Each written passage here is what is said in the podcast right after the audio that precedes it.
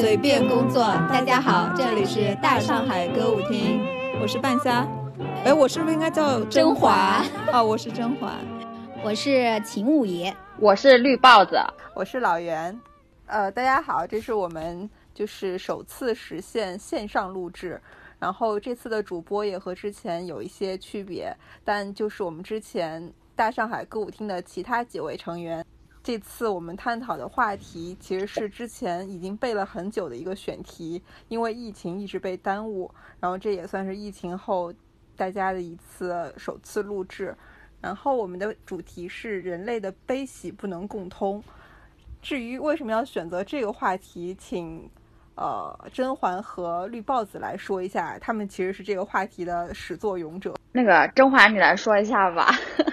哦，不对，甄嬛，你为什么叫甄嬛呀？我们大上海哪有甄嬛？那甄嬛就说一下自己为什么是甄嬛，怎么混入大上海这个歌舞厅的吧。呃，我其实我是大上海的小透明，曾经给白玫瑰伴舞过。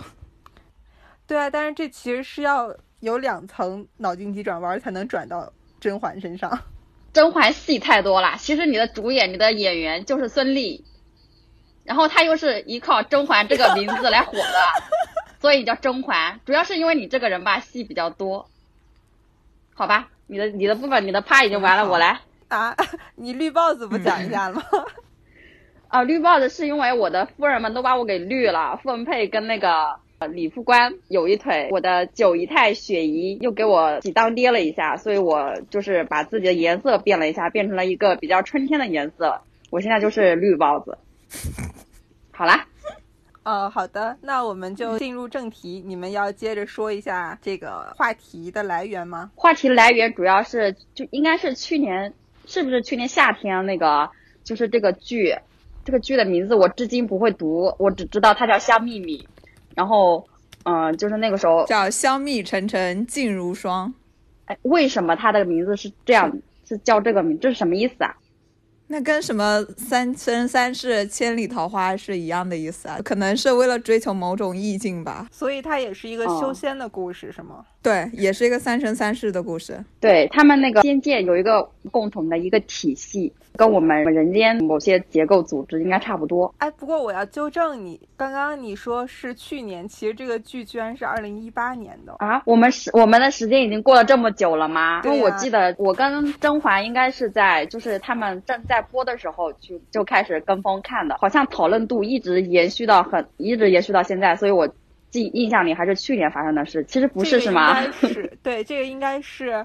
二零一八年的暑期档大热剧，居然是前年的事情，时间过得太快了。我对他的记忆就是我在上一个家的厨房里做菜的时候，边看边听着那个不染 电音版的不染，因为因为这个剧。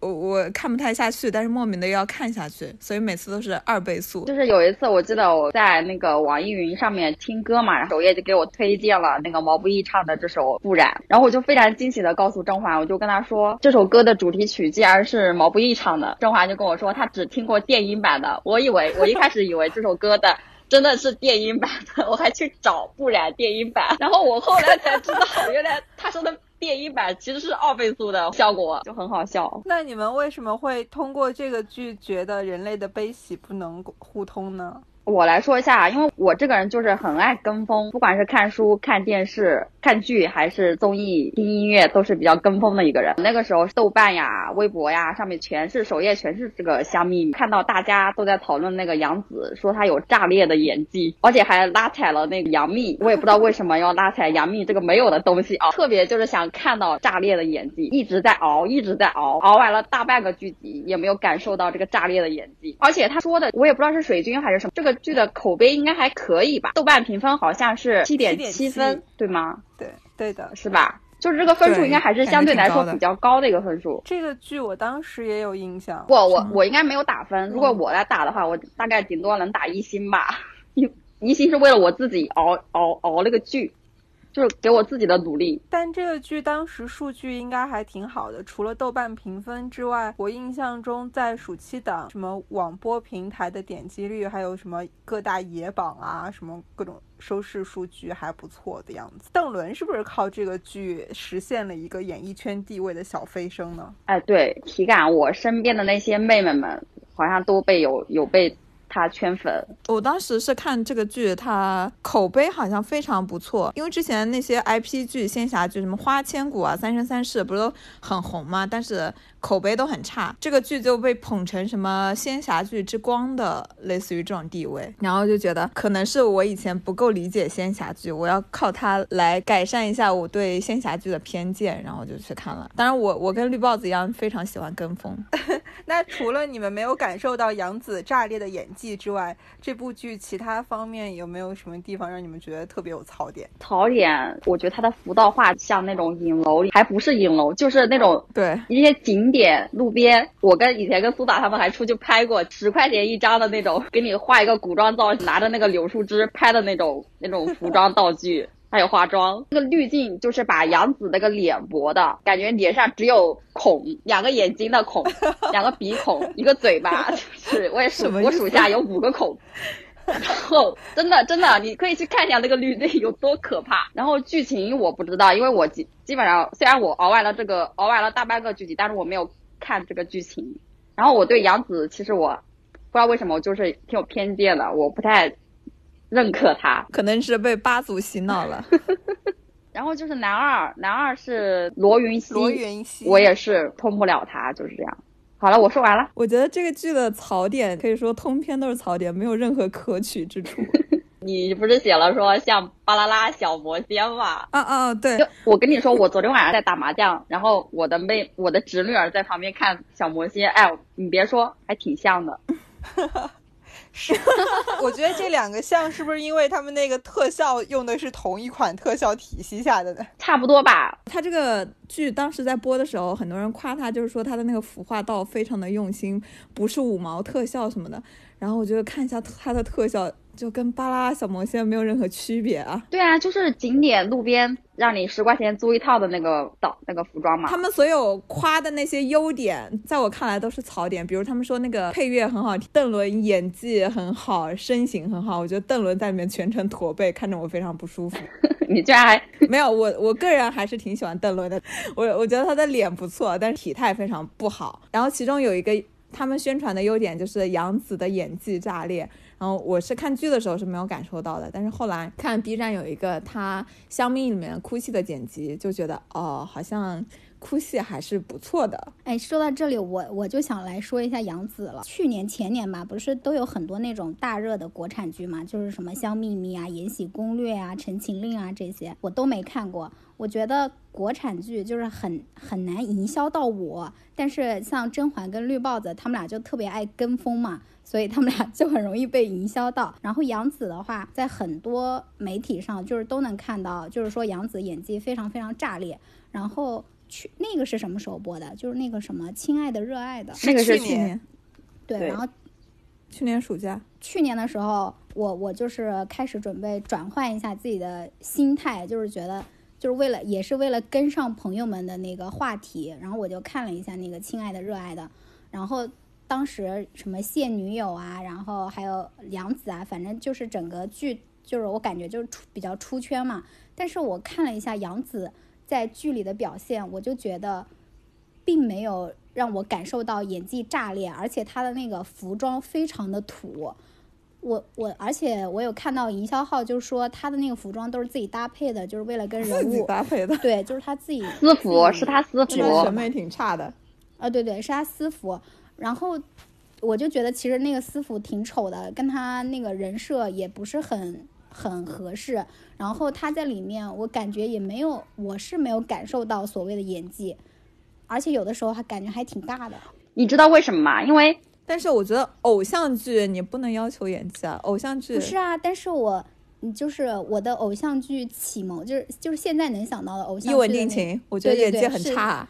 不是啊，但我就觉得那个演技还可以。一吻定情呗，林依晨演技还是可以的，就是但是江直树我就觉得很差。啊，那我没有，我就是没有 care 的江直树的演，就是江直树的那个演技，但是我觉得林依晨作为偶像所以大家其实是对偶像剧是有演技要求的吗？我觉得是有的吧，至少不能出戏。就是杨紫演的那个角色在里面叫小鱿鱼，很出？戏是吗我觉得还蛮出戏的，就是会让我有一种刻意可爱、刻意就是就是能感受出来演的这种痕迹。然后像就是所以说，大部分国产剧我因为因为我不喜欢偶像剧，我好像没有没有哪个偶像剧让我心动，所以我觉得偶像剧就是很差，所以我他的差已经让我忽视了他演技之差。没有啊，我觉得很多偶像剧都是有演技这一说的，就比如说很早年间的那个王子王子青蛙什么的，那个里面男女主的演技不是这几年也有被人家被被大家陆续提起过，然后还有像呃什么便利贴女孩啊，包括像一吻定情这些，我觉得都是能感受到偶像剧演员的演技的吧。杨紫的演技被大家恭维，应该还有一个角度是说她比较多样化吧，就是什么剧都可以演，包括之前的《战长沙》到后来的《香蜜》，我觉得《战长沙》里面他演技还是挺好的。毕竟他是童星我没有看过《战长沙》，但是我有看过那个，就是之前很热的那个，就是刘涛、杨紫，还有欢乐颂》。哦，对对，《欢乐颂》。他们演技欢乐颂？里面，我觉得他跟就是我唯二看过的杨紫后来剧，就是拍的这些剧，就是一个是《欢乐颂》里面就是的片段，也没有完全看，就是当时也是说杨紫在那个《欢乐颂》里的演技非常非常好嘛。然后我有在 B 站看到杨紫的一些呃，她演在《欢乐颂》里面的一些 cut，然后包括呃这个《亲爱的热爱的》，我感觉这两个角色她演的挺像的，人设不一样啊，但是就是从技法上，就是感觉她演的很像，比如说委屈啊、哭啊，然后可爱啊，是我我感觉挺雷同的。那你是说她？那你说他是戏路窄呢，还是说他的就是演戏有路径依赖？我觉得是路径依赖吧，因为他采访的话都是说希望让就是观众朋友们有代入感，所以他穿的衣服那些私服，我觉得这只是他的借口。他的私服，你看那些机场的路透这些都很土。然后我想说，真的，我们这些观众女孩没那么土。不要让我你这样让我没有一点代入感。哪个女孩喜欢插男生的鼻孔啊？不恶心吗？但我觉得那些所谓演技好的人，其实演戏也是有路径依赖的呀。所以，所以杨紫应该是我们不能共通的演员。就是有些人他是很喜欢杨紫的，就包括杨幂也是。就像我隔壁的直男同事，他就觉得 杨幂非杨幂她的演技非常可，然后她也很很怎么样。但是我们就是 get 不到嘛，就是可能某某某些演员在我们这里也是不能共通的。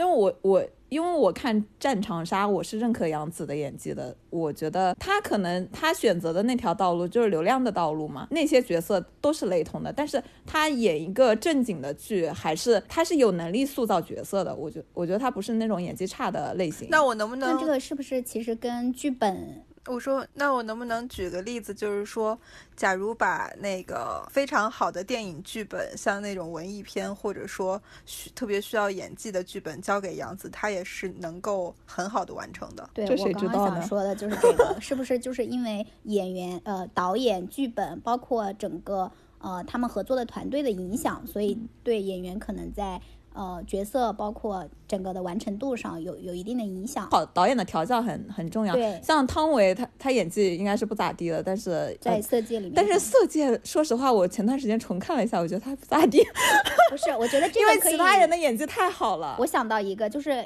周冬雨好像可以说，对对就是周冬雨可以周冬雨在电影里面，就是她遇到像曾国祥这样的导演，其实她演技其实是非常可的，就是包括《七月与安生》还有《少年的你》，我觉得他在这两部电影里面的演技，我都是非常能 get 到的。但是他之前演那个麻雀，就是好像风评很差，我没有看过啊，但是呃，大家都说他演的非常差。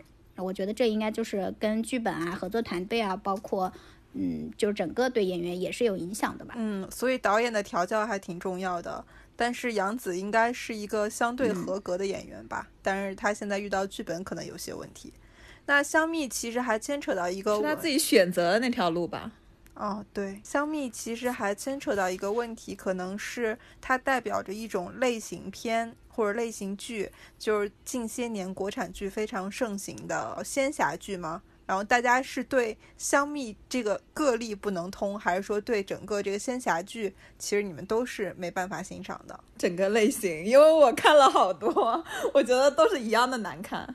我好像没有看过多少仙侠剧，因为像之前非常。就是口碑非常好的《仙剑奇侠传》，但是我觉得《仙剑奇侠传》其实不不能算这个体系的，因为他们这个体系就是三生三世体系，一个一个师傅，然后然后天庭仙侠的那个体系都是一致的。但是呃，《仙剑》其实是游戏改编的嘛，它是有自己的世界观。最近的这些 IP 剧，它就是同一套系统啊。我也不太同意绿帽子的说法，因为我前段时间刚刚重新。看了一遍那个《仙剑奇侠传一》，其实我觉得《仙剑奇侠传一》跟这个，因为虽然我没有看过香蜜啊，但是我感觉他们不是同一个体系的。另外，你刚刚有吐槽到说那个香蜜的服化道非常粗糙啊，滤镜也非常差什么的。其实，呃，我看了一下《仙剑一》，它其实它的服化道是非常 OK 的，就是包括刘亦菲当时那个造型，对对对，现在来看依然是非常符合角色，而且很不错的。哎，林依晨和胡歌也演过一个。我知道天外飞仙，对，跟跟跟那个跟仙剑，我觉得是同一个体系的，其实很好看的。胡歌他那一个时代是一个体系的，对。然后香蜜是现在这是网文的体系，对对对，所以它不是同一个体系的。仙剑我是觉得我是能通的，我跟人类共通了。呃，刚刚我们不论聊香蜜还是聊仙侠剧，其实都是在国产剧的范围内。那么我发现，其实就是有关影视类内容，大家。就是通和不通的点还挺多的，我们可以再分类别专门聊一下电影电视剧这方面。可以先说一下电影有哪些作品是基本上全网都很认可，但是你偏偏不喜欢的。呃，绿帽子先说吧。基本上对看电影，基本上就根据豆瓣评分比较高的我会去看。要是说不认可的话，就是周星驰很多电影应该是全网都是追捧的，但是我就是没没有办法 get 到那个点的。就像比比方说《大话西游》，口碑应该是非常非常好的吧？对，很多我身边的朋友说，就不止看了一遍，就是每年都要重温一遍的那种。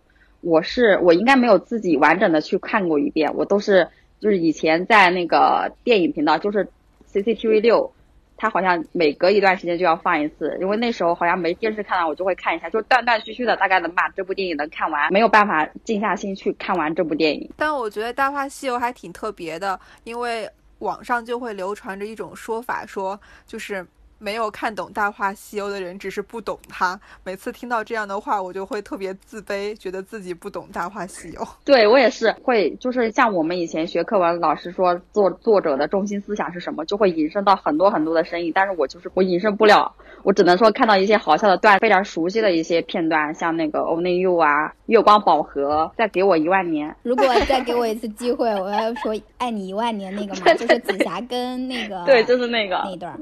我就是不太懂为什么这些话就是会被大家这么的流传下去。我。我是之前有听谁讨论过，说《大话西游》其实当时的票房成绩也不是特别好的，就是扑街的那种。当八零后成为网络的的中坚力量的时候，有段时间说它是一个被埋没的经典啊什么的，可能是在天涯上吧。经过那时候的。一段的舆论发酵之后，才成为了经典。有可能我也是不能通周星驰的。我看周星驰的电影基本上是不会笑的，我的笑点无法跟周星驰互通。他的受众其实主要是八零后的男性。一，我们可能是性别性别审美的不能互通；第二是年龄上跟他们不能互通。对，还有就是就是这个是周星驰这个，我觉得很大一部分可能是那个时代滤镜吧，就是包括像一些。港星现在大家都说很美很美，其实，在他们那个年代，大家也就觉得一般麻麻什么的，真的很美啊！不是，就是有我看八组之前有讨论，就是说，呃，反正就是有谁都不够美，就是有时代滤镜这个东西存在，我觉得。但是我是觉得那些港星是美的啊，女港星是美的。但是《大话西游》这个，我插一句就是。嗯，其实我是我也是 get 不到周星驰的电影的，就是我就是拿一般的电影去看他，就并没有觉得他特别特别好，但也没有觉得他特别特别差。但是我男朋友就觉得周星驰的电影非常好笑，我觉得是有性别的这个壁垒存在的，就是男生可可能 get 到的周星驰电影里面的搞笑的东西。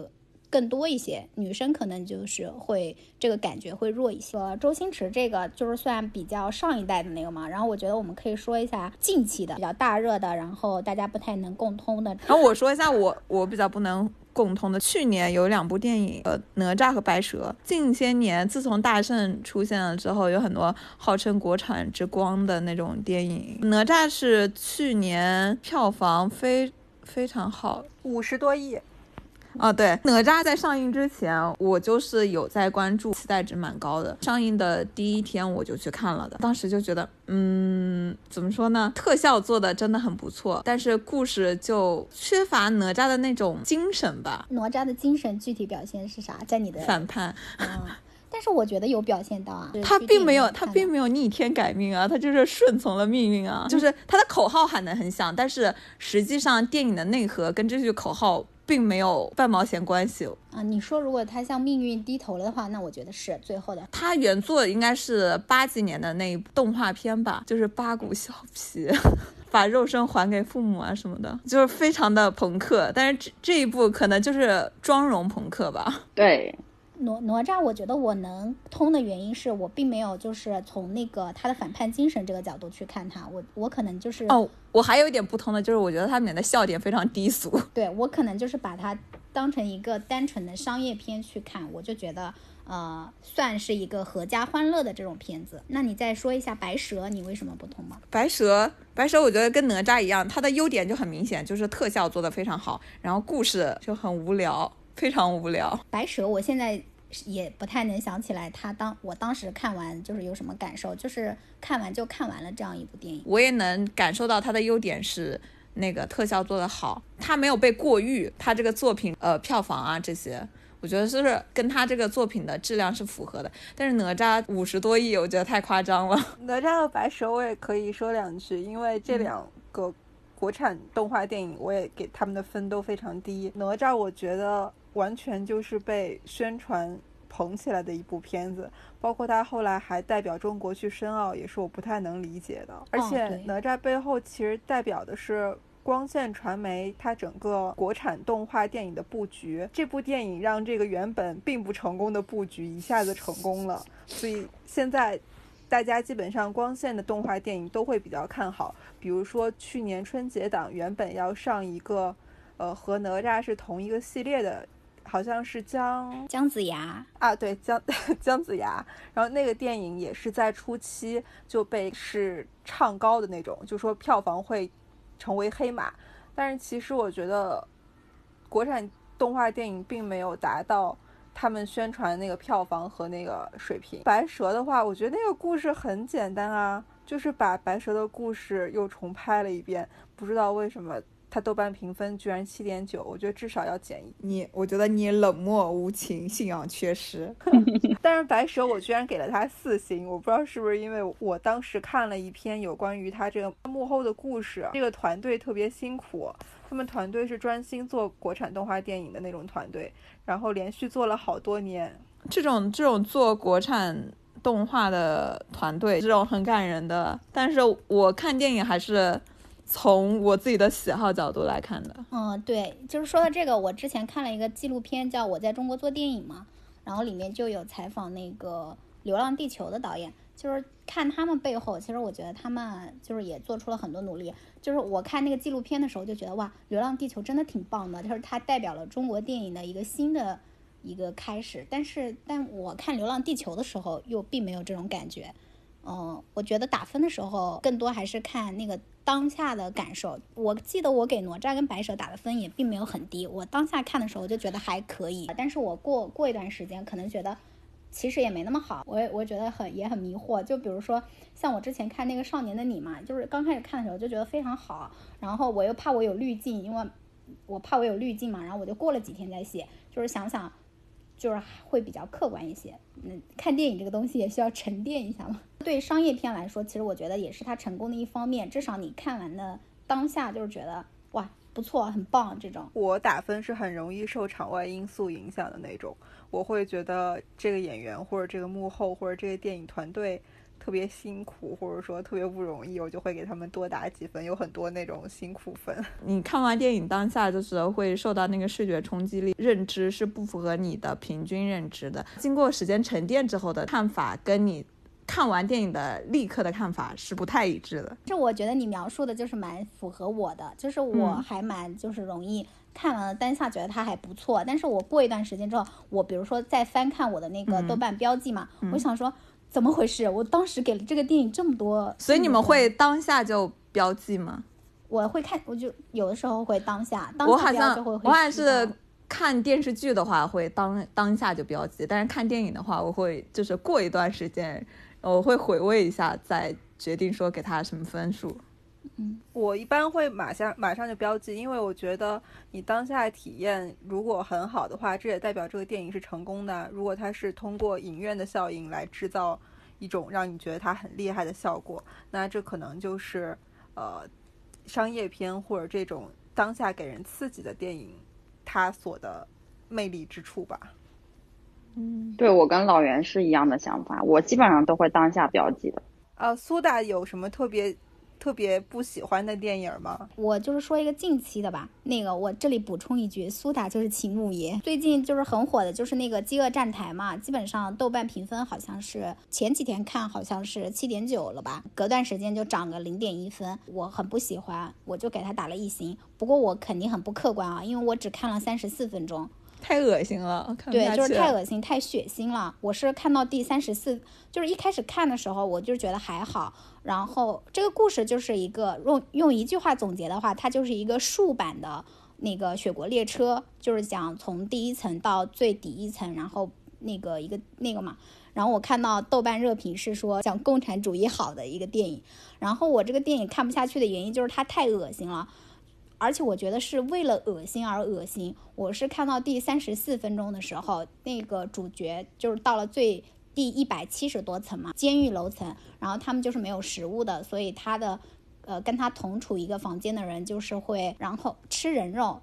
当那个画面表现出来的时候，我就是真实的呕吐了。然后我看了一下那种短评。他们说，其实然后用比较血腥的固化的，对对对，然后我是不太能 get 到的，但是我的同事就是非常能 get 到。当他得知我看了三十四分钟，给这个电影打一星的时候，他非常 强烈的批判了我，就是说你只看了三十四分钟，你凭什么就给他打一星？但是我当下的真实感受就是非常不喜欢。这个像什么寄生虫？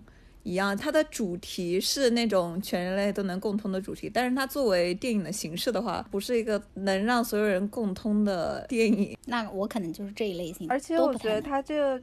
主题好像也确实在这几年已经被讨论过很多次，没有那么多新鲜感了吧？表现形式就是那种很太赤裸了，对，很猎奇的视觉习惯，真的会让人不适。这个电影听你们刚才描述，因为我没有看过，我就联想到了之前金像奖的一个获奖电影，是《三夫》，我不知道你们有没有听说过？我有看过，我看过一点。子演的那部，嗯。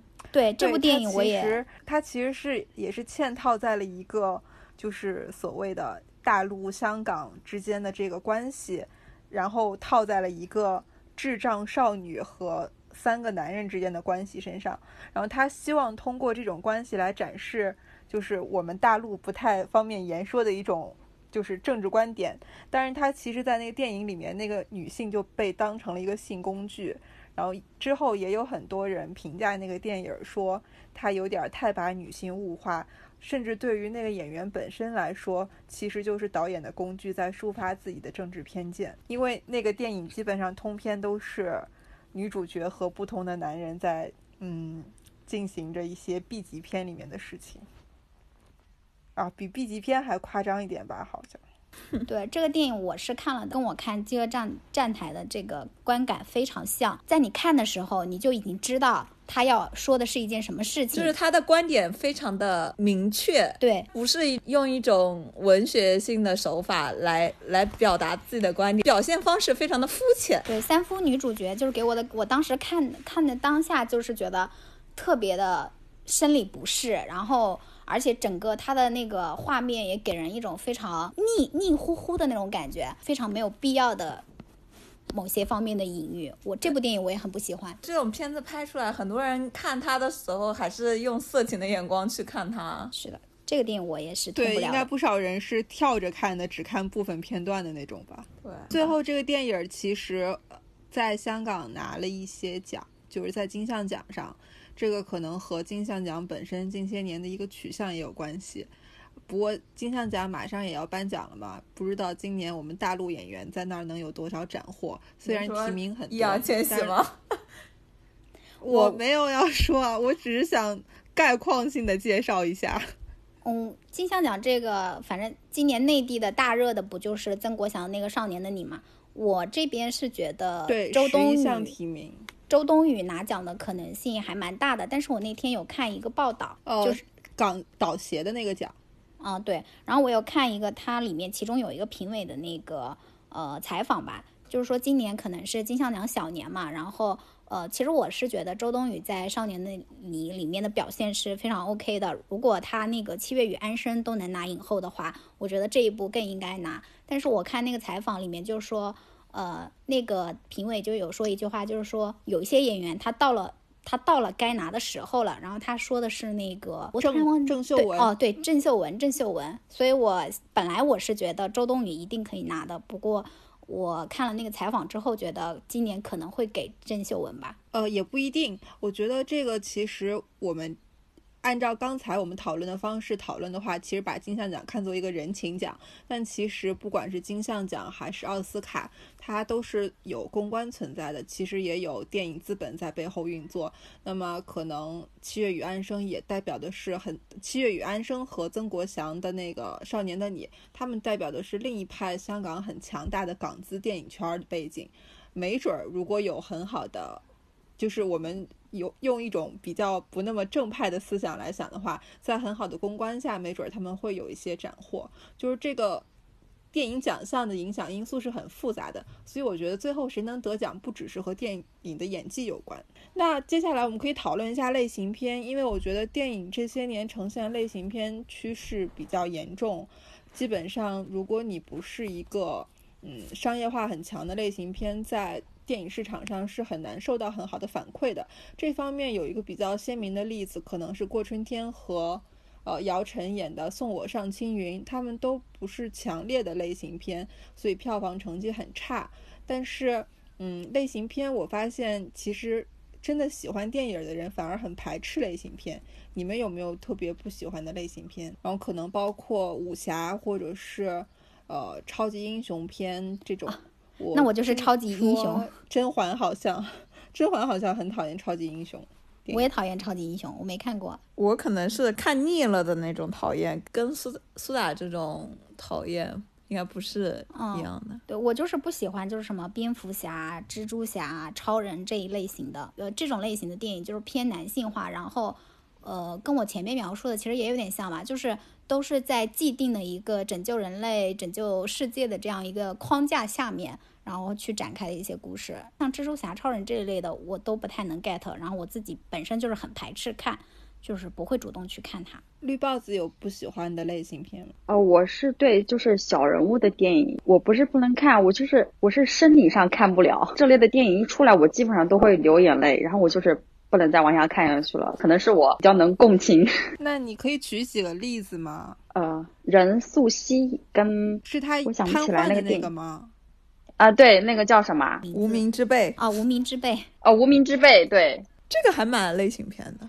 这个还挺商业的。是是挺商业，但是我对这类小人物的电影，我就就看不了，会流眼泪，我懂他这种感受。所以我一般会避免去看这些类型的电影。我看战争片的时候会有这种感受，可能不能面对生命，不能承受生命之重吧。那有没有什么电影类型片是呃虽然很商业，但是你们很喜欢？我还挺喜欢看《侏罗纪公园》这样的电影，这应该属于什么样的类型啊？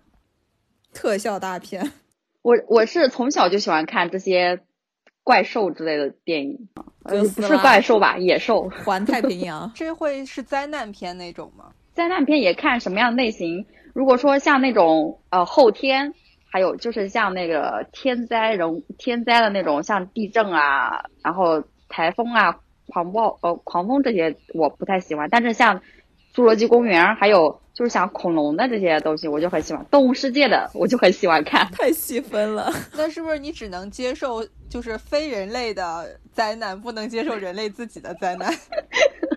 可以，大概可以这么说。哎，那你喜不喜欢什么奥特曼？奥特曼有一部就是那个演员男演员我很喜欢大古，他特别帅，所以我特别喜欢看。但是我不喜欢看他变身以后，我只喜欢喜欢看他在人类状态下那个，就是我这个演员真的很好看，但我不记得他叫什么名字了。他就不喜欢，看他打怪兽吗？我不喜欢看他变身，变身以后的奥特曼，你不觉得很恶心吗？穿着连体服，就是紧身服那种。我不知道，我没太看过。我也没有。只是你说喜欢怪兽，我心想说你可能会喜欢奥特曼。哥，我说错了，应该是野兽，不是怪兽。野兽，那你喜欢金刚吗？金刚我挺金刚我挺喜欢看的，还有以前那个 哎，那你那你喜欢那个星球崛起？你喜欢？嗯，我好喜欢看 《星球崛起》的，应该系列我都看过，然后《侏罗纪》的系列我也都看过，然后这样还有那个博物博物馆奇妙夜我也看过。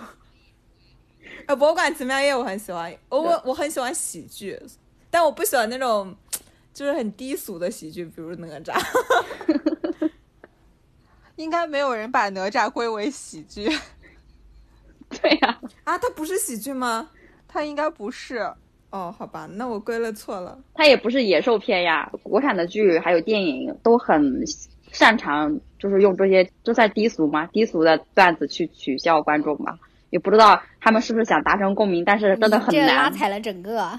你这一竿子打死了。对呀、我觉得，我觉得像大鹏啊，就是他们那那那一类型的，呃，还有谁，徐峥吧，就是他们讲的那些笑话，我都不太能 get，就是他们的喜剧类型，我都不太能 get。那像沈腾呢？沈腾、贾玲呢？有没有长在你的笑点上？哦，对，沈，这说到沈腾，我就是沈腾拍的那一系列电影，我都不喜欢。什么电影？夏夏洛特烦恼是首富，嗯嗯，夏洛特烦恼，还有那个羞羞的铁拳。羞羞铁拳，对，还有什么那个飞飞驰人生是沈腾吗？是是，对，是。就那一系列我都不太不太。《飞驰人生》我觉得还挺好看的。我也挺喜欢的。他的人比较好笑，但是他的电影真的很无趣。那就是谈完电影之后，我们可以聊一下影视剧。虽然刚才我们已经说了仙侠剧，你们有没有仙侠剧之外，就是大家都通你们不通的作品？那秦五爷说一下吧。那我那我说我的那个吧，嗯，就是我最近就是跟《饥饿站台》差不多同一时间看的，就是那个《王国》，就是韩国的一个一季僵尸的那个吗？对对对，那个那个片子，因为在豆瓣，然后看到好几个友邻就同时发了，然后都给他的评分非常高。第一季我是完全没有看到这个信息的，然后我就找来了第一季开始看。首先，它的故事也很平平庸吧，就是它内核也很平庸，就是讲那个后宫的一些，他韩国的宫斗，然后就是大部分我感觉第一季整第一整个第一季都是在描述那个僵尸出来了啊，开始突然蹦迪，然后然后他们就开始消灭僵尸，然后消灭了一波，然后又开始蹦迪，然后又又开始消灭。我看到有人对这电视剧的评价就是，当没有戏剧冲突的时候，就让僵尸出来一下，就有戏剧冲突了。对对，就是这样的，就是感觉那个僵尸就是一个呃高潮的工具，就是说呃看到一半就特别无趣的时候，然后僵尸又出来了一下，又出来了一下，然后我看我还忍着看完了，然后我就看完之后我就是一脸懵逼，我想说这个故事大家还期待第二季，然后第二季大家还。这么开心，就是就是这么期待，然后给他分数还这么高，我就是非常不能理解。你不喜欢的这些类型都是比较偏男性向的。嗯，对对对，我应该是不太能 get 到男性向的一些影视剧的。那我觉得你应该也不是什么 HBO 啊这种，就是美国电台的受众，因为他们好像为了，因为他们都属于付费电台，他们就希望用这些比较极端的内容来吸引用户订阅，所以他们都会生产很多血腥、暴力、僵尸，然后大尺度的这些作品。其实《王国》也是奈飞和韩国的一个合作。它之所以有第二季的订阅，应该也是看到了第一季《王国》在韩国的这个奈飞受众方面非常，就是帮他拉了不少用户吧，所以他才想用第二季来稳固住这帮受众。其实这两年奈飞在全世界都开始和各大国家合作拍当地的本土化内容，《王国》就是韩国的一个作品，但好像嗯，在国内反馈还挺好的，但主要反馈好像也都是周围的男生说特别好看。嗯，我我对我这样一说，我我不喜欢的还蛮明确的，我就是这一类型的我都不喜欢。我记得以前有个电影也非常血腥，当时就是我男朋友非要去看，那个叫什么来着？我有点忘记了，反正就是是一个战争片，然后里面就是血战钢锯岭啊，对对对对，然后我我当时是我男朋友强烈要求去看，然后我就跟他一起去看，然后整个。在观看的过程当中，我基本上都是蒙着眼睛在看的，就完全受不了。我对这种呃视觉刺激比较强的画面承受力也比较差，所以我极 非常希望能用分级制度出来，我承受不了血腥画面。我记得你们当时看了那个，因为你们那个豆瓣标记上面看到是姜文的一个电影，还是就是叫什么？邪不压正，好像你们当时也是说，就是产生了不适，对吗？没有，我很我我挺喜欢邪不压正的，因为邪不压正里面不是有一些，好像是拔牙，就是很没有没有哦，那是那个芳华冯小刚那个芳华中间有段战争的场面，我我看的也很痛苦，包括那个红海行动是吧？啊，对，红海红海，我看的都非常痛苦。但是冯小刚那段长镜头其实是那部电影最大的看点。当时我身边的直男朋友就跟我说，说什么他就是为了去看那九分钟的长镜头。我看电影有个特点，就是那种特别花钱的画面，好像都是我非常不喜欢的画面，包括什么追车啊、飞来飞去啊、打斗啊，都是爆破啊，都是我觉得啊，这电影要这种画面干什么？干希望快进掉的那种。那其实除了这些。就是我们刚才谈到的作品，我觉得国内现在有一个很强烈的趋势，就是荧屏上的主要作品全都是 IP 剧，都是网文流水线下的 IP 剧。这这一块儿你们有没有什么想说的呢？就是这些作品你们能 get 到吗？比如最近热播的应该呃冰糖炖雪梨，好像不是 IP 剧是吗？不知道是不是应该也是 IP 剧，它是是 IP，它不是跟《亲爱的热爱的》是一个系列吧？应该是对对，就是是的，《亲爱的热爱的》不是叫我不看网文，我不知道它是不是 IP。IP 剧里面有一个近几年很火的类型是单改剧，大家能 get 到单改剧吗？我先说吧，我 get 不到，因为我不太爱，我就这这种类型的。那个《假偶天成》你看了吗？《假偶天成》我看了，但是我 get 了吗？嗯。我是 get 到了盐，就是它剧情就是一跑屋嘛，就是 这就是两个人谈恋爱，然后呃也没有很搞笑，而且我我不能看泰语，你知道泰语对我来说就是咒语。然后我之所以看这个，第一个是因为当下非常无聊，第二个就是呃这两个主主演的颜值很不错，然后你就把它看成甜甜的恋爱剧就可以了，就是用来打发一下无聊的时光这样的。然后单改剧我。都不能 get，我没有没有搞过任何一部非常热的单改剧。我可能唯一看完的单改剧应该就是呃上瘾，但是上瘾真的是很土，太土了。我不知道我为什么当时就是坚持把它看完了，而且我那个时候好像就是还是需要翻墙看了，我是就是很艰苦的翻了墙，然后还去看完了它。后后来你看。你看上瘾的心态是跟看香蜜的心态一样吗？就不知道自己为什么看，但是还是给他看完了。哦，没有没有，我这个心态完全不一样。虽然我说不出来哪里不一样，但是我知道不一样，因为因为我当时看上瘾是因为挺喜欢黄，我是看了黄景瑜的一个一个偶像剧，然后就是挺喜欢他的，然后就去看了翻看了他的以前的作品，然后就看到了上瘾。黄景瑜演过是是黄景瑜演过什么那个吗？对节爱什么 什么之类的，什么？那你今天又让我认识了新的你，你居然还搞过这个？啊，我我不得不说，那个时候黄景瑜的颜值在我心目中是真的挺高的。然后，好了，不后来就是他发生了那个丑丑，就是家暴的新闻，我也不知道是不是真的，就是。对，我就他在我的他那个时候就是突然那个点，就是我知道他家暴的那个点有他在我的心目中的颜值就突然坍塌了，就是丑的不行。我后来再看他，我就生理不适了。黄景瑜也是我完全 get 不到的一个人，我有黄景瑜 PTSD。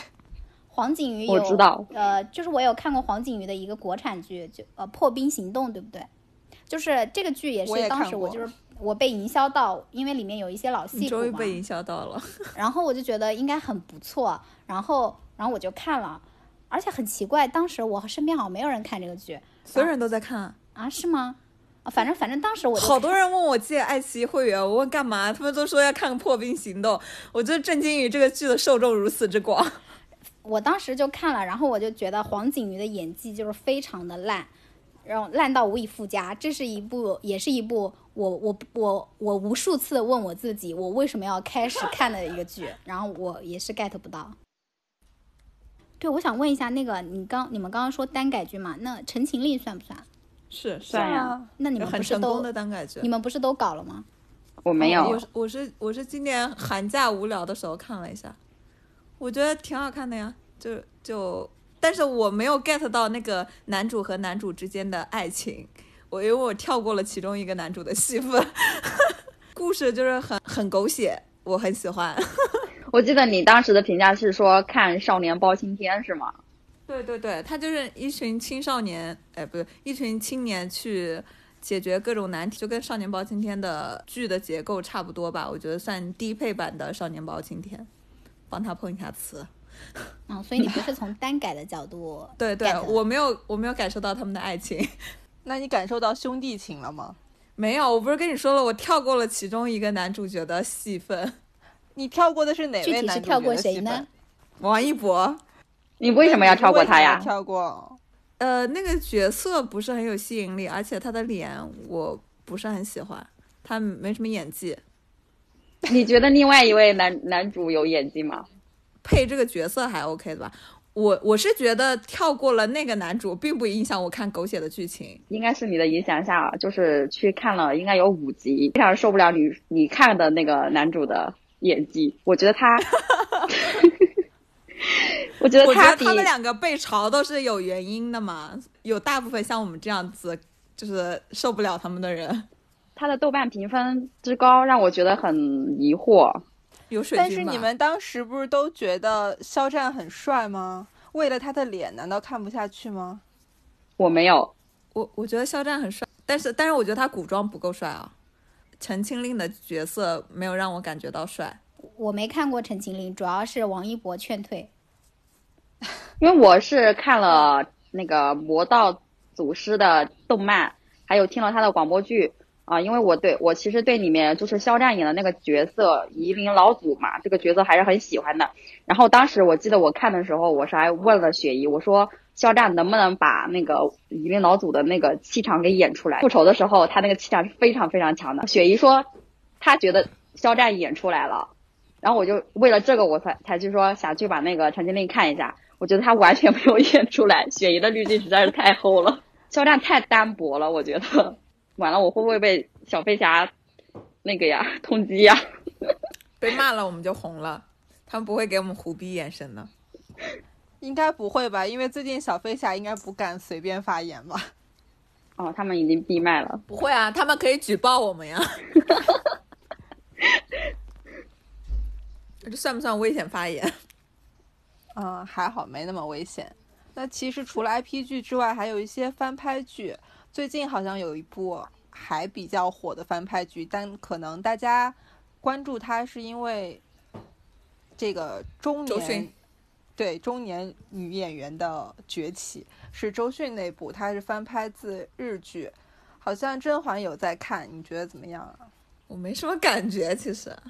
周迅和惠英红的角色，我觉得 hold 住了，但是另外一个赵雅芝，我觉得他演技肯定是不差的，但是他用的是配音，就让我很不舒服。如果你是做一个就是以演技著见长的一个剧的话，为什么要用配音啊？可能是害怕弯弯腔有点太出戏吗？他的配音让我非常出戏。赵雅芝是香港那边的吧？我不知道呀。赵雅芝是台湾的，我们寒假的时候一起看过那个《锦衣之下》，就是大家都可以通吗？锦衣之下我不太，我不太通，应该是。我觉得就是像《锦衣之下》呀、安家呀，就是我最近看的这些国产剧啊，听个响，对，就是听个响，就是因为这段时间疫因为疫情在家嘛，太无聊了，也没什么特别的要看的东西，然后就是呃，就是这段时间疫情在家，这段时间我可忙死了，我根本没空看剧。反正这种类型的剧对我来说就是听个响，就是把它对你来说是闲着无聊来看一下，对我来说就是每天工作的无法喘息，我要靠它喘息一下。那除了看剧，你们最近应该也有在看书吧？因为我发现我们那个读书小队的时长每天都在增加。其实看书现在这个还挺小众的，大家都是如何获取书单的呢？哦，我先来，呃，我我基本上书单是，呃，第一个就是看那个豆瓣嘛，因为豆瓣会呃有一些呃，它不是有每周的那个热榜嘛，然后我会看一下有没有我感兴趣的，然后还有就是呃，就是我们我们大上海的群里面，大家也会有的时候会说一下最近自己看了哪些比较好看的书，因为然后我们那个微信，我们不是也在同一个那个微信读书小分队里面嘛，我会看一下大家看了哪些书，然后对照一下它的简介，然后看一下是不是我喜欢的类型，然后我喜欢的话就会标记，然后去看这样。你还会看我们看过的哪些书啊？好可怕！下次我也要用那个替代书架。我也想用替啊代书架。嗯，不是啊，你们你们你们看完了之后不是会标记吗？就是它会出现在那个首页，我会看到。他说的是豆瓣，你你们理解错了哦，我以为是微信读书。那个啊？微信读书书架，有的，我不知道。就像那个台风天，我就是看到你跟老袁同时都标记了，然后都给了五星，然后我就去看了。那你最近有什么阅读过就是大家都通你不太通的书吗？嗯，他们俩不用介绍一下他们是怎么获得书单的吗？我我好像不太看书。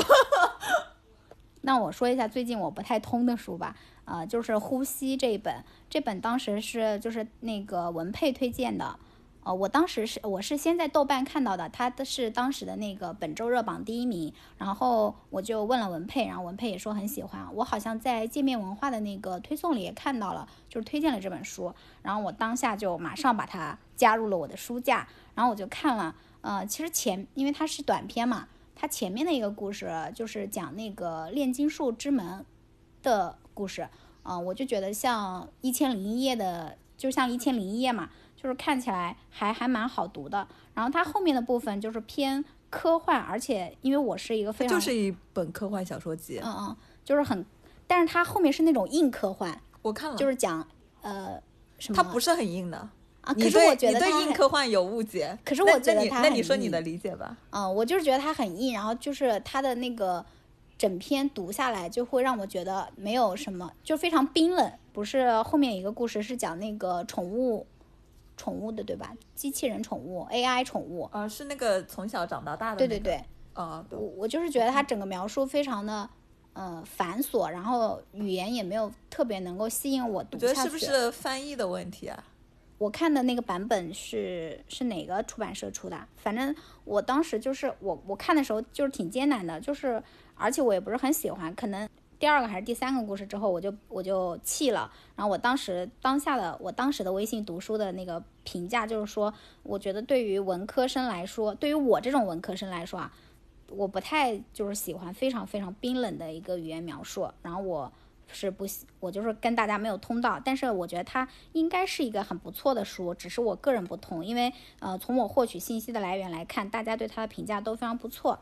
哎，就是甄嬛也看了呀，你可以说一下跟我你你通跟不通，因为我不通嘛。哦，我有个关注的 B 站 UP 主叫幻海航行，他就是会把呃把热门的那种科幻小说都做成视频发出来那种。我是看了他的视频之后去看这本书的，我觉得视频好像对我来说吸引力更强一些。我跟苏打一样，是因为翻译的问题，觉得阅读起来没有那么顺畅，但是也没有但是好书，是吧？我没有觉得它特别好或者特别差。那你也是跟大家没有通的，因为这本书的评分就是非常之高，不管是在豆瓣啊，还是微信读书啊，还是编辑推荐里面，大家给它的那个评价都非常高。我可能也是因为觉得它跟我预期的就是有落差。哦，我没有，我没有非常高的预期。嗯，这部小说被称为是奥巴马诚挚推荐，这是优秀科幻小说应该有的样子。这这是这是中国的书风，还是说国外的书也会有书风？不知道是看豆瓣内容简介，而且我觉得这部小说之所以火，可能和就是大家给它的 tag 也有关吧。大家说它其实是九个短篇九集黑镜，然后黑镜在国内其实是很有市场的。那甄嬛可以顺便说一下你自己是怎么获取书单，以及你最近有没有读过，或者以前有没有读过？呃，评价很高，但是你自己无法通的书，因为我读书太少了，样本量过于少。我去年看的书基本上都是 idol 带货的，看都还挺好的，挺好看的。然后我基本上就是看小，嗯，看虚构类的，就是看小说快乐一下就好了。甄嬛，你是不是跟我一样，就是感觉如果说那个书本是海洋的话，我觉得我自己就是个筛子。就是书本从我这过一遍，那就真的是过去了，就是可以说，就是片甲不留，就是看过就过目就忘。哦，这里我想插，就是我看书也不是很多吧，一个月大概两两两三本的样子。然后我看书，我以前是在当代人中已经算蛮多了。啊，好吧，就是我以前觉得我我看了书就什么都没有留下，但我为什么坚持看书呢？就是我被一个鸡汤洗脑了，就是说。反雁过必留痕，我相信他一定会在我的生命中留下一些什么。然后，然后我就我就看，然后我事实上我现在是没有感受出来。所以说，大家的本体都还是筛子，就什么都不留。对啊，我所以我觉得你刚刚那个描述就呃还还挺对的。你有的时候别人聊天或者聊到什么，对那个时候我的社交作用，哎，对对对，那个我读过，对对对，那个我看过。好，你继续吧。就是只能这样子，因为我我最近我我真的是去年年底的时候看了好多的豆瓣的，就是不是豆瓣就是八组名著啊，说不定都是主要是晋江文学，对对对，因为那段时间我看了一个叫晋江上面一个非常火的一个呃作者叫尾鱼。啊，我就是特别萌发了想去就是西北地区探险，就是特别想去敦煌啊那些地方去。去冒冒险，然后我现在回想起来，我那段时间可能是疯了，怎么会产生那样的想法？这是夜。但他描述里面描述的就是他他虚构起来的那个起来的那个世界观，我就觉得，嗯，我觉得一般人就是我为什么我就是想不到，我就是编不出来这样的故事呢？挺挺厉害的。我记得我那个时候跟跟苏打一起看那个《长安十二时辰》的时候，就是对马伯庸马伯庸对吗？我们俩，我们俩那段时间就是一直在不停的称赞他，怎么人家都能写出那样的文笔，写出那样的故事，我们为什么什么都写不出来？大家这个字都都认识，为什么我们就不能把它拼在一起呢？长安十二时辰这个，我我还是很喜欢。不过长安十二时辰对我来说是一本生僻词词典，因为里面真的好多字都不认识。长安十二时辰这个书，我我就是挺喜欢的，我当时就是一口气读完的那种。我突然很想安利一下，就是电子书，我只用那个。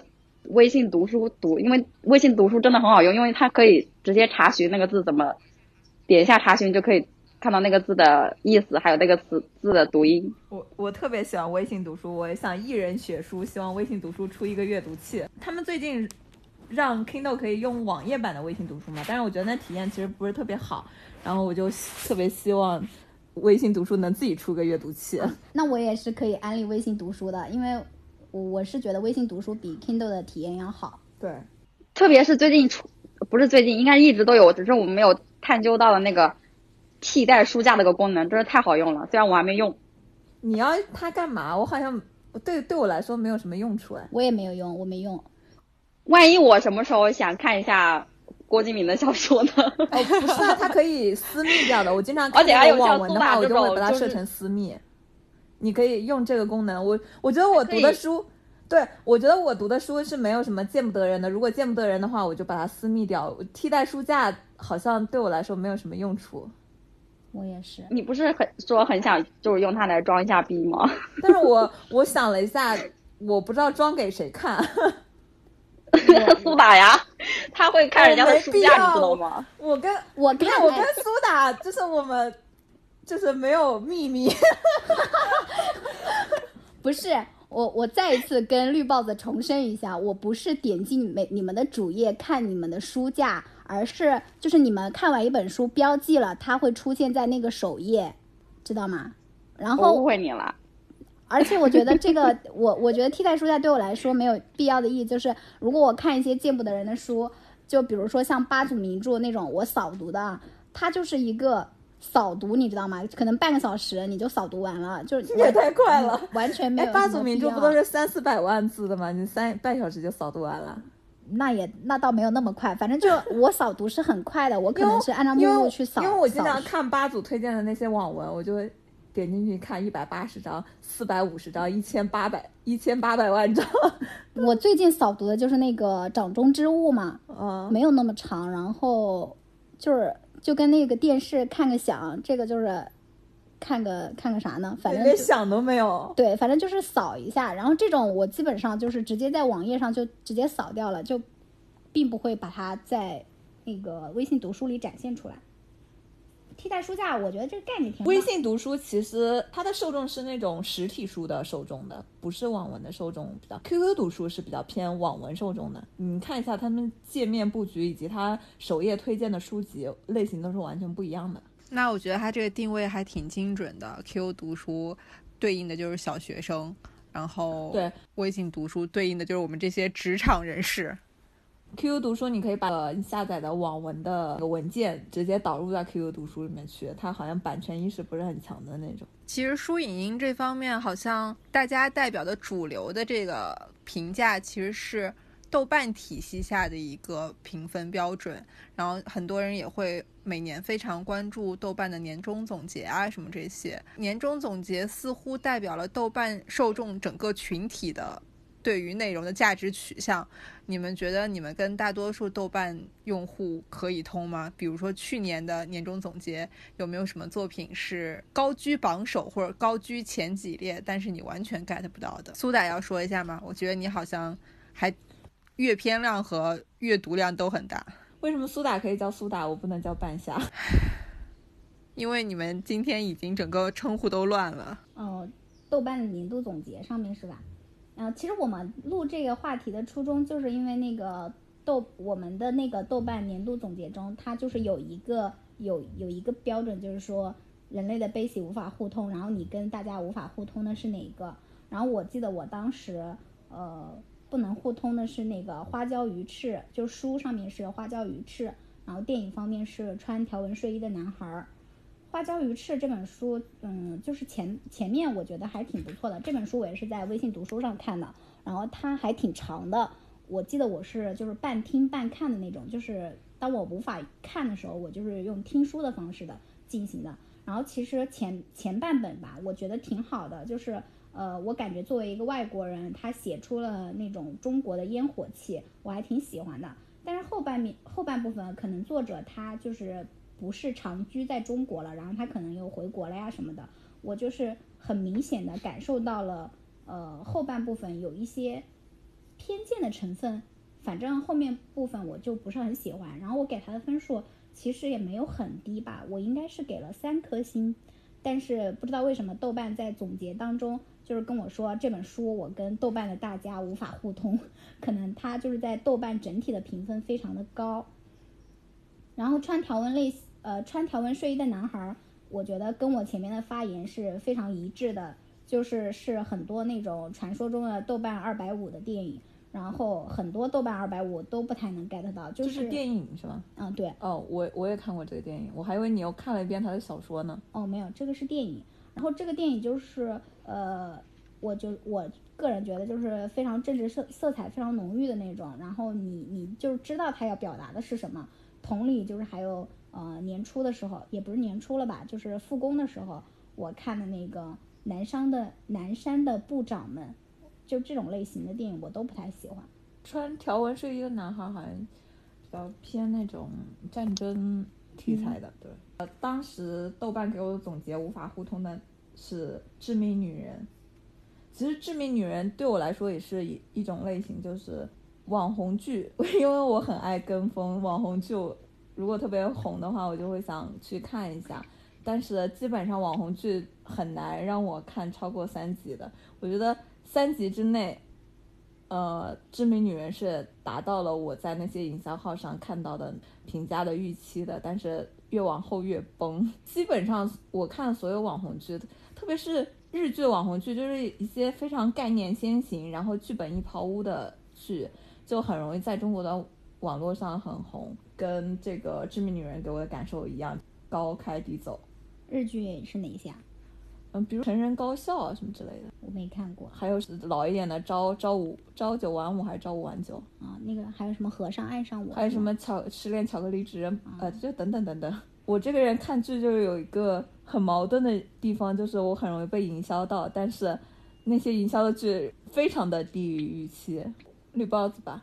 我去年的那个豆瓣的那个总结，悲喜无法互通，应该是山茶文具店。这个是五爷在那个微信读书里面送给我的。我感觉我很努力的去看它，就像我看那你们推荐的那个少年宋大志一样，我就是断断续续、断断续续看了很久才把这本。哦，对不起，就是看了很久才把这个这个书看完，但是看完之后也就是过目就忘，就是完全不记得内容了。但是我这部剧的豆瓣评分。还有在日本，当时应该是，呃，是日本全国七百多家书店店员投票选出的最想卖的书，然后一七和一六年和一七年连续两年获得日本那个书店大奖的重推，但是我就是看了就完全没有感觉，我也没有觉得很治愈，也没有觉得得到了什么灵魂上面的反省，反正就是看过就不记得了。所以这个剧我可能没有办法跟他们通一下。啊，他们俩不通的刚好我都看。哦，不是剧，它是一本书，不好意思。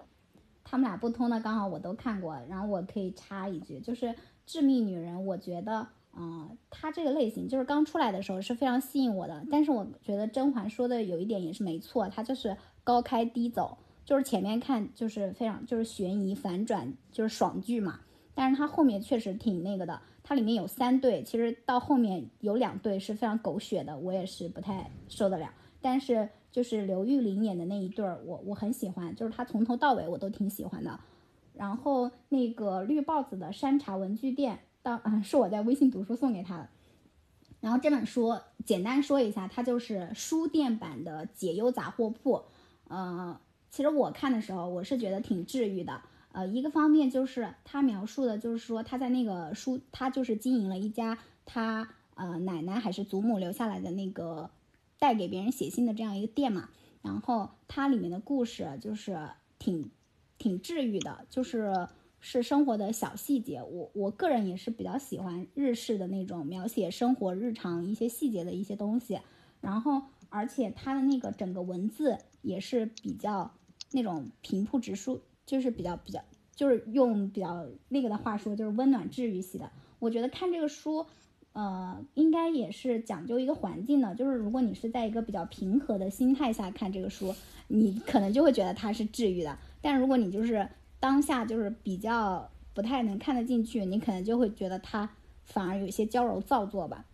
这两本这两个我都有看过，我是觉得他们是 OK 的。那豆瓣其实代表的是呃。豆瓣这个社区的一个评价，然后豆瓣电影评分或者图书的评分，现在也相当于，呃，影界风向标吧。你们觉得豆瓣评分现在公信力怎么样呢？结合你们自己的情况来看，公信力哦，对，对于我自己来说，豆瓣的那评分其实我一直是不怎么参考的，因为跟我。审美差异还挺大的，包括豆瓣电影的 Top 二百五，大概有一半我都是标了一星、二星、三星这样。嗯，基本上二百五的我我都看了，但是就是审美差异是比较大的。然后我一。一般会参考有灵的评分，但是我们最开始吐槽的那个香蜜，那天查了一下，发现我有有灵的评分居然高达八点七，让我开始怀疑有灵评分是不是还有参考意义。不过那个样本比较小，香蜜大概只有三个有灵评分，然后其本其他的热门剧的话，我大概会有二十到四十个有灵评分。我觉得这个样本下的有灵评分对我来说还是有。就是比较公允的吧。哇，你的友邻好多啊！对，我还蛮依赖豆瓣的推荐的，因为我觉得我就书啊、剧啊这些就是无法，除了就是跟朋友们聊天、朋友们的案例以外，就是其他的获取渠道还蛮少的。然后我就蛮依赖这个他们的推荐的。但是我感觉就是我跟大家的，就是豆瓣的推荐分歧是蛮大的，就是很多一就比较热热门的，就是我都不太能 get 到。就像前面说的那些什么王国啊、南山的部长们啊，还有那些，就是他在豆瓣的评分其实是非常高的。但是我就是不太能 get 到，而且我感觉豆瓣的那个热评胡说八道，有的时候。我觉得豆瓣评分这两年还有一个问题，可能是饭圈入侵豆瓣，导致有一些偶像参演的作品出现了严重的注水情况。我觉得《陈情令》应该就是一个很典型的现象。嗯，对。所以《陈情令》的评分，我觉得是没有什么代表性的。这其实代表了一类作品。其实我觉得《陈情令》的这个评分圈层的问题吧，因为很多日剧和韩剧他们的分数也是都是虚高的。不过这个我可以说一个，就是我自己就是感受到的，就是豆瓣的评分其实它是可以掺，就是掺杂那个水分在里面的嘛。因为就是我之前在的公司可能就是有制作呃一个纪录片，当时就是有号召大家都是去打五星好评的那种。然后那个纪录片，呃，蛮小众的，然后加上内部人员你那个你那个就是样本量量很小的呀，就是样本量很小，但是大家评分又很高，导致就是你一搜那个片子的话，可能它就是五星好评的那种。十分吗？如果说只有你们内部看的话，而且你们内部必须打分，就是公司要求打分，算 KPI 的话，你们是不是十分？呃，我没有强制要求，只是说。呃，可能内部人员的一个那个，我是没有打的，然后他评分相对来说还蛮高的。我好像知道你说的是什么了。这个不重要，可以下一把。我只是说一下，就是豆瓣，豆瓣它也是可以操作的嘛。对，豆瓣操作这个大家应该都有一点体会吧？肯定每个人都被投过，说，呃，就是豆油里面说让。出钱给他这个作品打高分、写短评什么的，我没有收到过这种私信，我也没有。那你失去了一个致富的机会，对，失去一个致富的机会。但我看到确实有有有人这样说，所以豆瓣它的分数近些年来，我不知道是不是近些年，就是我是觉得它是一个可操作的一个一个分数。就是阿北是叫阿北吗？啊，阿北之前之前其实有非常著名的一篇。呃，答豆瓣电影相关问题的一个长文章，他在里面提到一点，说豆瓣评分是刷不动的。然后在这两年，我发现他当时立下那个 flag，渐渐已经被粉丝攻破了。阿北是斗不过粉丝的，只能说道高一尺，魔高一丈吧。那接下来我们进入大上海内部分歧篇。就是其实我们那个群主要是基于追星和娱乐兴趣组织的一个群，但是大家即使在内部追星的审美点也是差异很大。半夏先来说一说吧。哦，这个群的建设初衷是老袁去看《这就是街舞》。哦，对，《这就是街舞》，然后被四字圈粉。当时苏打还有呃绿帽子还有雪姨都是。四字的录好或者粉丝吧，但是中间人是我，我是一个我不太喜欢四字。当时是老袁是看了这个节目的录制之后，成为了四字的粉丝之后，表现的非常疯狂，一个粉丝顶十黑的状况下，成为了四字的黑粉。那你为什么不能 get 他呢？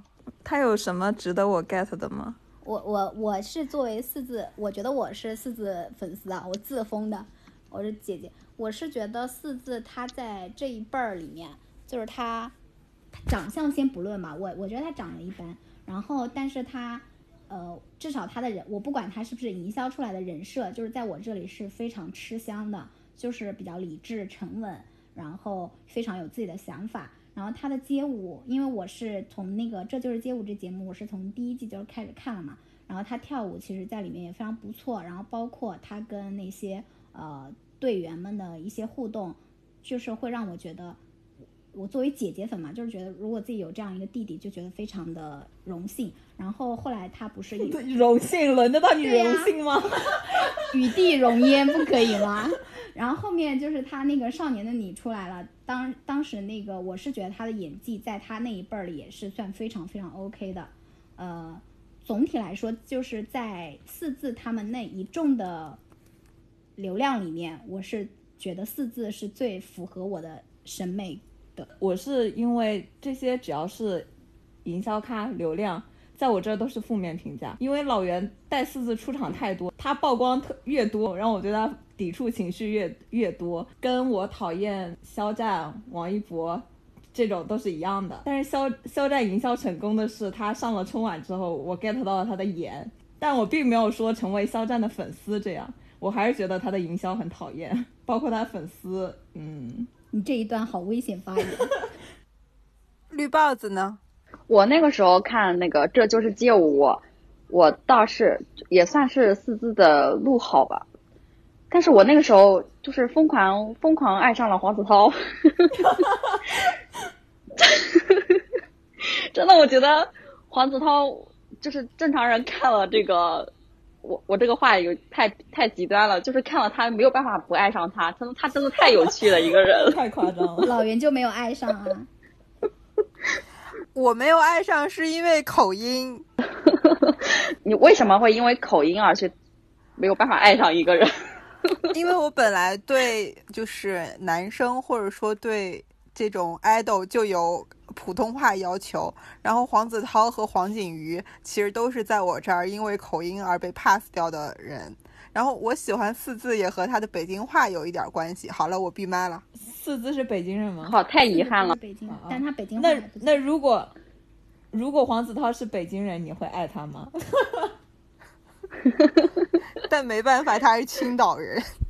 但是北京话，但是北京话也很不普通啊。你你会爱大张伟吗？你喜欢北京话吗？就是这个北京话，我会听着很舒服，但爱不爱是另一回事儿。可是方言很重的话，就会影响我对他产生爱意。所以就是说，北京话是他一个加分项是吗？一个爱豆的一个加分项，对你来说。啊，普通话吧，普通话肯定是加分项方言肯定是扣分项。但是黄子韬他他正常情况下他说的都是普通话，然后呃方言只是他在节目里可能说节目里要求他去用方言去做一个呃什么样的效果，他才会说不是方言。他他没有他也没有说到哪都是青岛话。对，就口音，就是，但是他有青岛味儿。多可爱呀、你是不喜欢青岛口音，还是说所有的非非北京口音你都不喜欢？他应该说的是普通话。对我比较喜欢普通话。可是北京话就不是普通话。其实我可以 get 到老袁，因为我我觉得北方口音都挺好听的，我蛮喜欢北方口音的。包括辽宁口音吗？对呀、就是我跟辽宁的同事聊天就觉得你很好笑。你不觉得你。不觉得辽宁话很土吗？虽然我也很喜欢就是东北口音，但是我觉得它辽宁不是就东北话吗？东北话是有区分的，辽宁话是、呃，那我对北方口音的定位可能就是东北话加北京话。我这我这段有点地图炮啊，我我挺喜欢东北口音的，我也很喜欢东北，因为我觉得很好笑。对，我觉得就是包括天天津话我也觉得很土，但是我我很喜欢，因为很好笑。对我就是很喜欢北方系的那个口音，因为我觉得他们像东北、天津就是说话自带笑点，然后像北京话就是它听起来就感觉是那种我不知道怎么描述，但是我个人是非常喜欢北方话的。你对口音有偏见吗？我对口音没有偏见，我甚至听不出来黄子韬有口音。啊、我听得出来。我想问一下，你这个口音的偏见到底是覆盖哪些范围的？你说覆盖的范围是地域还是人种？地域啊？难道你覆盖到人种吗？哦，我好像不太能接受泰语，泰语我也不行，包括 Lisa。泰语我也不行。Lisa 说泰语的时候，我觉得她可爱程度有所下降。是的，我也是。老袁，你是不是这样的？就是你对偶像和 idol 的标准，就是希望他们可以有普通话，因为你觉得带口音算是他们没有好好努力的一个表现吧，对吧？哦，不是不是，就是我没有啊。啊，不是。那好吧，那算了。那我还有一个问题，那你听那香港人说普通话港普，你你你会觉得是不好听的还是好听的？渣渣灰，呃，就是不喜欢。哦，我我觉得我觉得港普很可爱。就是你能 get 到可爱，但是你爱不上。我不太能受得了影视剧里面香港人，就是他如果不，就是他如果讲那，就是硬要讲普通话，就是香港人硬要讲普通话，我觉得还蛮影响我的观感的。那那个李立群就很厉害，他他口音好像很，哎，不是李立群，李立群不是那个口音很多，没有啊，李立群是台湾人，呃，他还是有一点台湾对，就是但不出戏，不是他不是口音很多变的那种人吗？记得有几个演员就是。呃，好像好莱坞的演员都是可以演出各种口音的，然后中国的演员有没有？呃，扯远了。收。那绿帽子有什么就是内部分歧想着重说一下的吗？主要就是那个吧，宋大志还有请回答一九八八。请回答一九八八可是之前我们录那期冬季好剧推荐的时候被大家重点推荐而且一致推荐的剧。九八八我应该是几年前就。就开始在努力看了，然后就是努力了很多次就看不下去。我这可能是我个人的原因。五爷之前说的我比较浮躁。然后宋大志是应该是一去年的时候那个甄嬛安利给我的，然后我就是应该是从去年的夏天就开始看，然后我到了上周末还在看，呃，应该还在看第十二集吧。还要努力看呢？你就放弃它好了。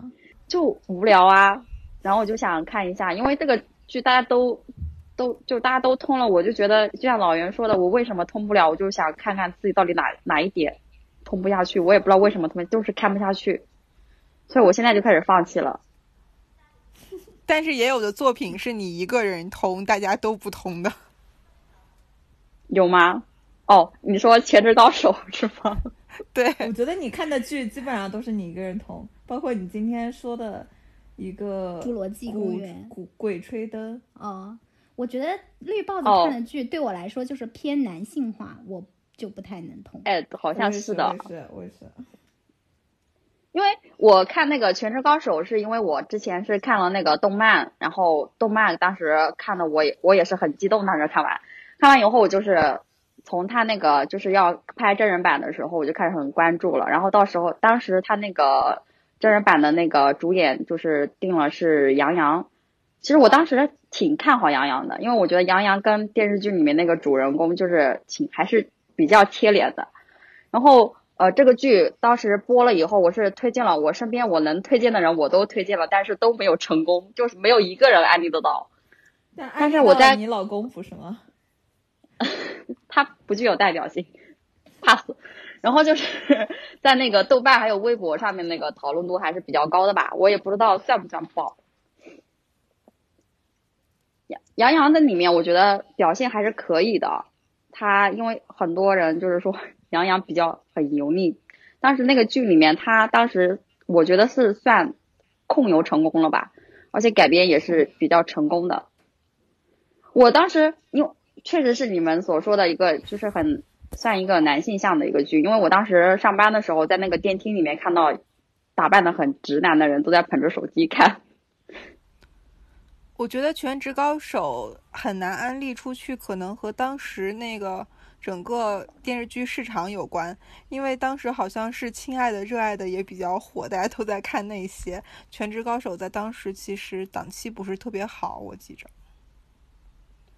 而且它是一个电竞，就是嗯，好像是国内第一部电竞电竞剧吧，所以它那个呃，就是受众的局限性还是比较小的。哎，那个亲爱的热爱的，当时好像不也是说是电竞之类的吗？他只是打着个电竞的幌子谈恋爱吧？哦，好的。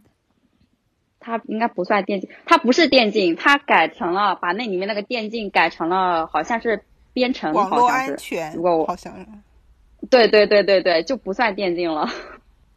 那苏大说一下你的你，人类和你不能共通的吧？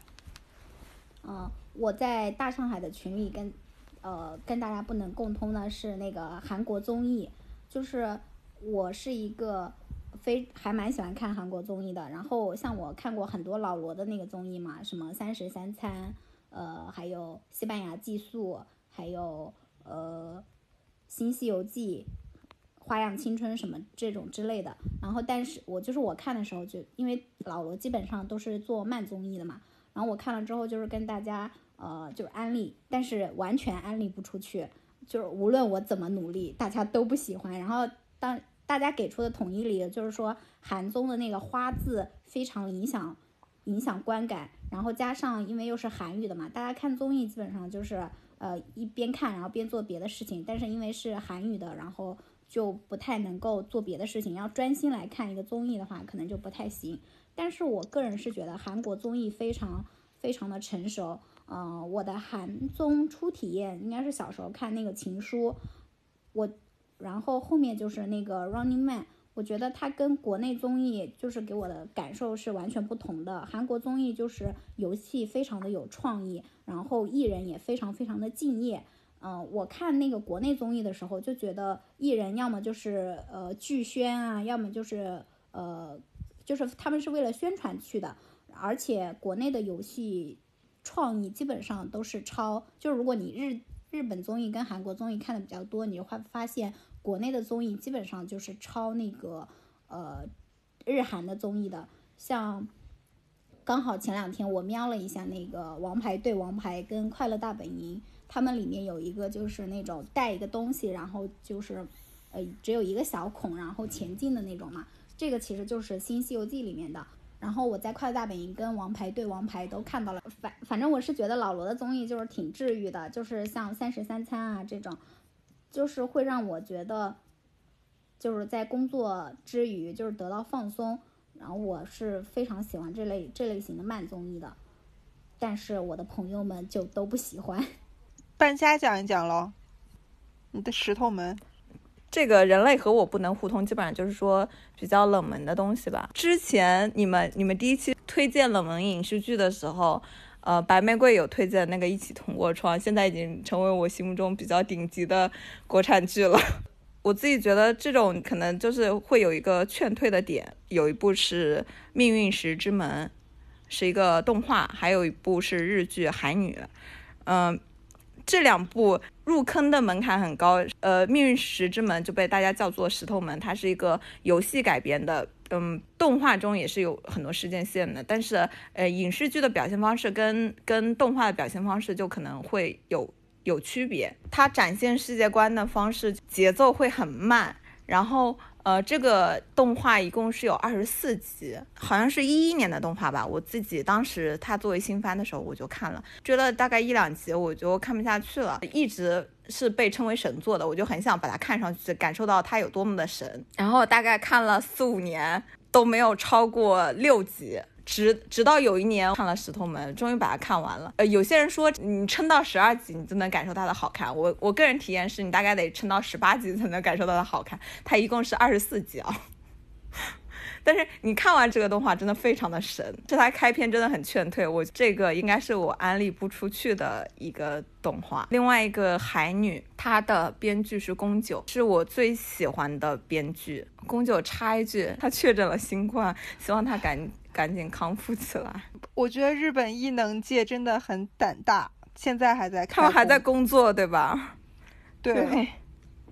可是他们不开空的话，他们是不是这些都要开天窗了？不像我们还有积压的剧可以播啊什么？有可能，你可以接着说一下《海女》，这个还挺热门的，我觉得。它是一个，哎，它是晨间剧的哦，对，它是一个晨间剧。晨间剧就是就是每天早晨五分钟，每天早上五分钟，大概放一年这样子。然后它一共是有一百五十六集。就可能听到这个集数就劝退了，但是当年是在日本非常轰动，呃，日本的那个春晚红白歌会，他们还专门为海女辟出了二十分钟做节目搞特辑，就看得非常感动。海女好像听起来挺长的，但是它一集是二十分钟，一周放五集，也就是一周是一百分钟。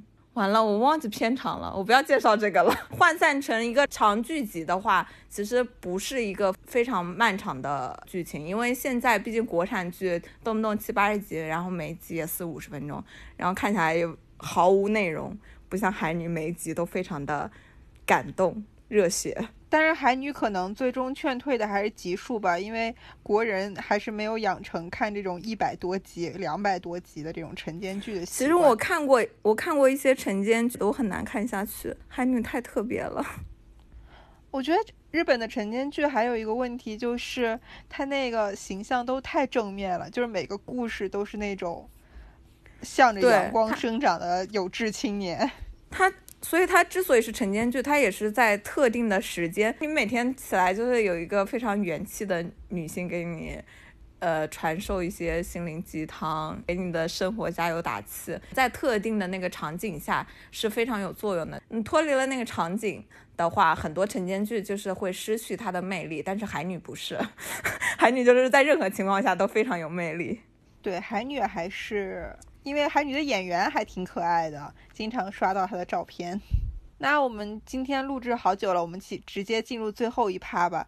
就是其实经常看到一些观点说，呃，价值观、人生观、世界观这些三观不一致的人没办法做朋友。然后你们觉得呢？就是这些内容影响大家做朋友吗？你觉得呢？我觉得不会，因为我觉得就是，嗯，别人喜欢的我不喜欢，别人不要。就是大家不要相互 diss 就行了，就那我就是那个相互 diss。我呃对，但是就是有一点很奇怪，就是我本群就是在大上海的群里，因为因为我是因为大他们都不通四字嘛，然后只有我跟老袁通，然后我没有啊，你们都通，只有我不通。我也不，我后来不通。他们都他们都是四字录好，没有，他们都被你带的。对四字不通了，没有。这里我要强烈谴责绿豹子，他在看街舞的时候，每天对四字赞不绝口，甚至要取代我成为四字的姐姐。但是他后来被影响的，然后他天天就说四字丑，然后说四字怎样怎样。不是我这一点我要解释一下，我是什么时候开始但是不通不通四字的？因为是应该是去年年啊，不重要，不要说四字了。哦，好吧。就是我就是觉得说，我我是觉得说，呃，朋友或者是我的。男朋友他跟我喜欢的东西不一样，这个是呃 OK 的。但是我是觉得，就是如果要上升到三观的高度，那我觉得亲密的人的三观在大体的方向上要契合。我的观点是这样。我觉得基本上在审美层面的差异都是不影响我的人际关系的。我觉得都还好，因为。我对朋友的朋友的包容性还是挺强的，只要他不违法乱纪，就都 OK。就违法乱纪也要看违的是什么法，乱的是什么纪。比方说他是呃酒驾被进去了呀，我是我也是可以说给他送馒头去看他的，这样我我是可以的，不影响我们俩做朋友。是不是不太对呀？人总是要犯错的。就明星那些黑点，如果放在。朋友身上你能接受吗？什么？有些明星被黑的点，就是黑料什么的，放在朋友身上你都是可以接受。比方说哪哪些黑点？比如说什么出轨啊、家暴。家暴我应该是不能忍的，但是像出轨，对于出轨，大家可能属于那种帮亲不帮理的那种，就是觉得我的姐妹出轨那是她的魅力。如果说，如果说是。我姐妹的，我我是希望姐妹出轨的时候不需要我做帮凶就 OK 了，就是不要你去帮着他演戏什么的。但是，对，但是但是一般男性出轨的时候，他的兄弟就会就不需要你打招呼，立马就会帮你包庇。但是我觉得，如果需要我包庇那个呃姐妹出轨的话，我还是有一点心理压力的。我觉得我可以哎，我还觉得很刺激呢。我觉得我会非常努力的去把这个戏演好。这个播客的走向，我我的哪位朋友需要需要我帮忙，我可以。这播出去，该不会马上就要有人找你们来演戏了吧？好的，那你一定要把这期节目转给大家看，表明你自己是提供这项服务的。我好怕。我好怕到时候我打脸，然后我朋友说来让你帮忙我演个戏，我说不行，我做不到。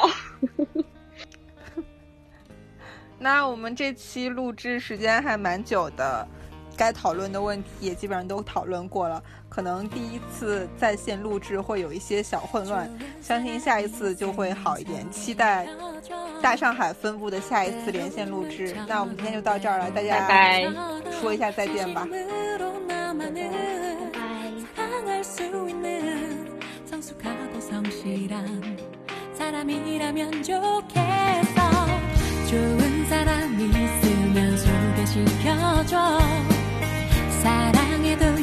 수있 아주 조그만 일에도 신경을 써주는 사랑 경험이 많은 사람이라면 좋겠어.